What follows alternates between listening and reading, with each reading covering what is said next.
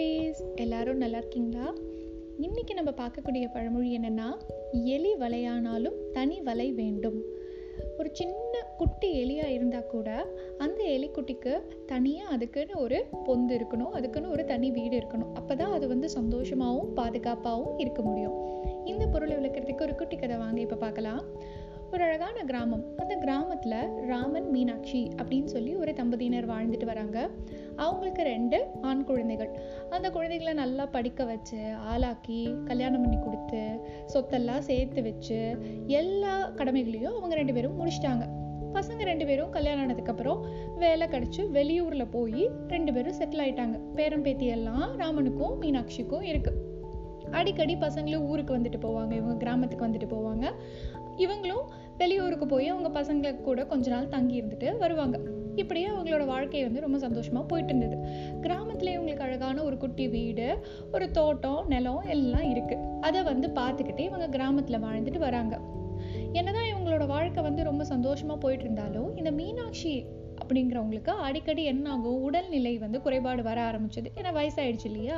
அவங்க பக்கத்தில் இருக்கிற டவுனில் போயிட்டு டவுன் ஆஸ்பத்திரியில் போய் காமிச்சிட்டு மறுபடியும் கிராமத்தில் வந்து அப்படியே அவங்களோட நாட்களை கழிச்சிட்டு வராங்க.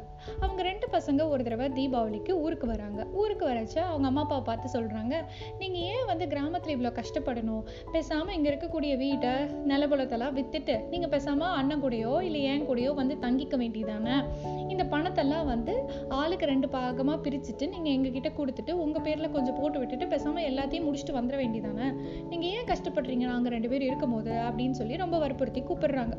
இந்த மீனாட்சியும் சரிப்பா, பார்க்கலாம்ப்பா, யோசிக்கலாம்ப்பா அப்படிங்கிற மாதிரி ஒவ்வொரு முறையும் இந்த டாபிக் வரச்ச அவங்க இந்த மாதிரி சொல்லி சொல்லி அதை வந்து என்ன பண்ணிடுறாங்க, தட்டி கழிச்சிடுறாங்க. இப்படியே நாட்கள் போயிட்டுருக்கு. ஒரு தடவை இந்த ராமனோட ஃப்ரெண்டு வந்து ராமசாமி வராரு ஊர்லேருந்து. உடனே இவங்க ரெண்டு பேரும் வந்து திண்ணையில் உட்காந்து நல்லா நீர் மோர் குடிச்சிட்டு பேசிக்கிட்டு இருக்காங்க. என்னப்பா உன்னை பார்த்து ரொம்ப நாள் ஆச்சு, இப்போல்லாம் வரவே மாட்டேங்கிற, கண்ணிலே பட மாட்டேங்கிற அப்படின்னு சொல்லி பேசுகிறாப்புல.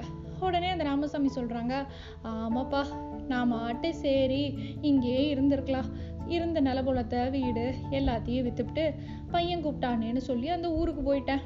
பையன் நல்லா தான் பார்த்துக்கிறான், இருந்தாலும் என்னமோ எனக்கு மனசே ஒப்பலை.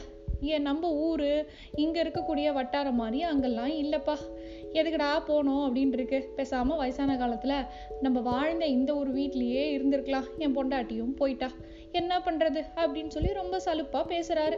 சரி உடனே ராமன் கேட்குறாரு, சரி சரி இந்த வருஷம் எத்தனை நாள், எத்தனை நாளைக்கு வந்திருக்க, எப்போ போவா அப்படின்னு சொல்லி கேட்குறாரு.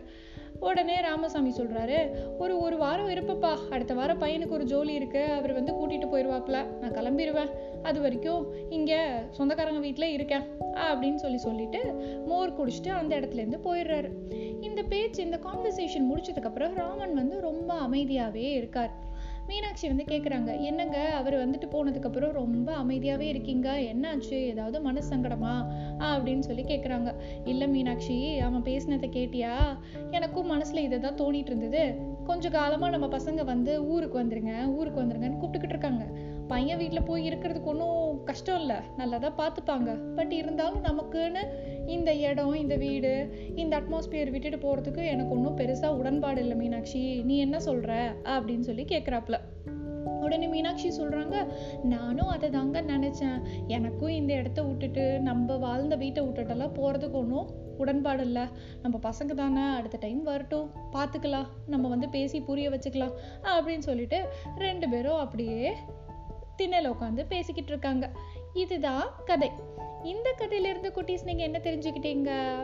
இந்த கதையில் அவங்களுக்கு எல்லா வசதி வாய்ப்பாடும் இருக்குது, அவங்களோட பசங்களும் அவங்கள நல்லா தான் பார்த்துப்பாங்க, பார்த்துக்க மாட்டாங்கன்னு இல்லை, என்னதான் இருந்தாலும் அவங்களுக்குன்னு தனிப்பட்ட ஒரு வீடு இருக்கணும், அவங்களுக்குன்னு ஒரு தனிப்பட்ட ஒரு இடம், அவங்களோட வாழ்ந்த ஒரு இடம், அந்த பாதுகாப்பான சூழ்நிலை வந்து அவங்களுக்கு தேவைப்படுது, அதனால அவங்க அங்கேயே இருக்கலாம் அப்படின்னு சொல்லி அவங்க என்ன பண்ணிட்டாங்க, முடிவு பண்ணிட்டாங்க.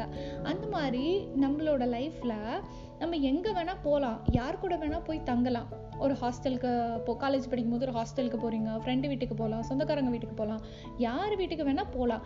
ஆனால் நம்மளோட வீடு அப்படிங்கிற ஒரு இடம் தான் நம்மளுக்கு எல்லா எமோஷன்ஸையும் காமிக்கக்கூடிய ஒரு பிளேஸ், அதுதான் இருக்கிறதுலே பாதுகாப்பான ஒரு இடம். இதுதான் வந்து தமிழ் பழமொழியில் என்ன சொல்லியிருக்காங்க அப்படின்னா, எலி வலையானாலும் தனி வலை வேண்டும். East or west, our home is the best. So எங்கே போனாலும் நம்ம வீடு மாதிரி ஒரு பாதுகாப்பான இடம் கிடையவே கிடையாது. ஸோ உங்கள் வீட்டில் எல்லாரும் சந்தோஷமாக ஹாப்பியாக சேஃபாக இருங்க. நான் மறுபடியும் வேறு ஒரு கதையோட வேறு ஒரு பழமொழியோட உங்கள் எல்லாரையும் வந்து மீட் பண்ணுறேன். அது வரைக்கும் பாய்.